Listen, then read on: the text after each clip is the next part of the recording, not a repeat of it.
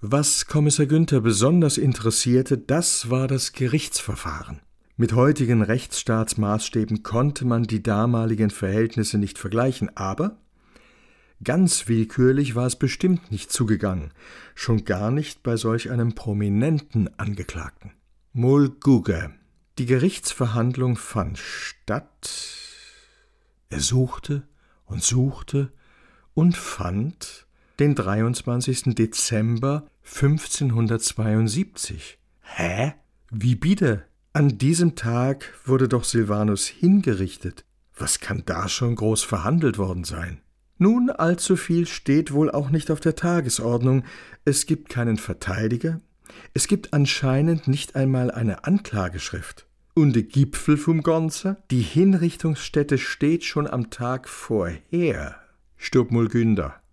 Auf Hinrichtungen war man damals wahrscheinlich immer vorbereitet, das war kein Indiz für eine Vorverurteilung. Es sei denn tatsächlich. Normalerweise finden im Zentrum von Heidelberg keine Hinrichtungen statt, dafür gibt es einen Platz im Süden der Stadt.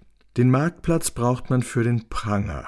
Ähä. Und hier hat man eigens alles für Silvanus aufgebaut? Für was? Ein Exempel? Für wen? Eine Sache wollte er in diesem Zusammenhang nochmal überprüfen, etwas, das er ganz aus den Augen verloren hatte, weil er es beim ersten Überfliegen der Informationen als unglaubwürdig abgetan hatte. Doch wie sich herausstellte, stimmt's scheins. Mehrere Autoren bestätigten, bei der Hinrichtung mussten die beiden minderjährigen Söhne des Delinquenten anwesend sein. Was soll denn das? Dass die Buwe immer schä an die Dreifaltigkeit glaube. Kommissar Günther stellte an sich eine Veränderung fest. Vom bloßen Geschichtsinteressierten war er zum Ermittler geworden. Denn je mehr er von diesem Fall erfuhr, umso rätselhafter erschien er ihm. Gut für mich und auch für mein Kleine. Lieber Nolan, Gefängnis war damals bestimmt kein Zuckerschlecken. Nix mit Hofgang im Schlosspark.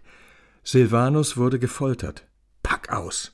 Aber was? Hast du eine Idee? Viele Grüße, Günder. Befürworter der Folter sind die Kirchenräte.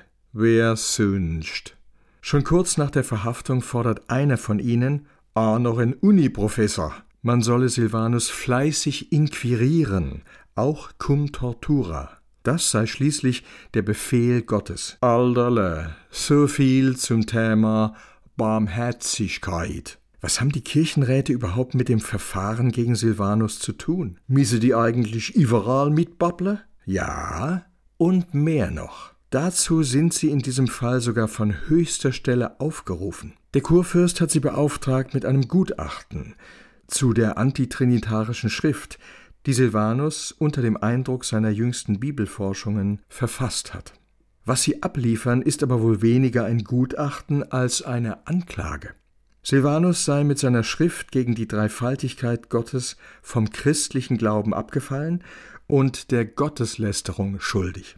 Außerdem habe er geplant, andere mit seinen Gedanken zu verführen, seine Gotteslästereien in ganz Deutschland auszubreiten, am besten noch über viele Länder. Alles zum schlimmsten Schaden der Christenheit. Äh, und wo ist sie, die antitrinitarische Silvanus-Schrift? Dass man mal gucken kann.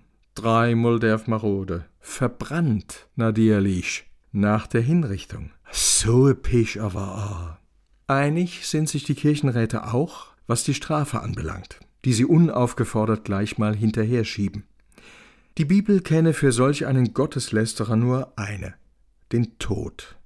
Okay, Steinigung, wie es die Schrift eigentlich vorsehe, darüber lasse sich reden. Der Kurfürst könne auch vom Schwert Gebrauch machen. Hauptsache, er bleibe standhaft, und zwar ohne jede Miltigkeit. Schönes Wort. Damit haben die Kirchenräte ganze Arbeit geleistet. Gutachten, Anklageschrift, Urteil. In einem Ufwasch. Sauber.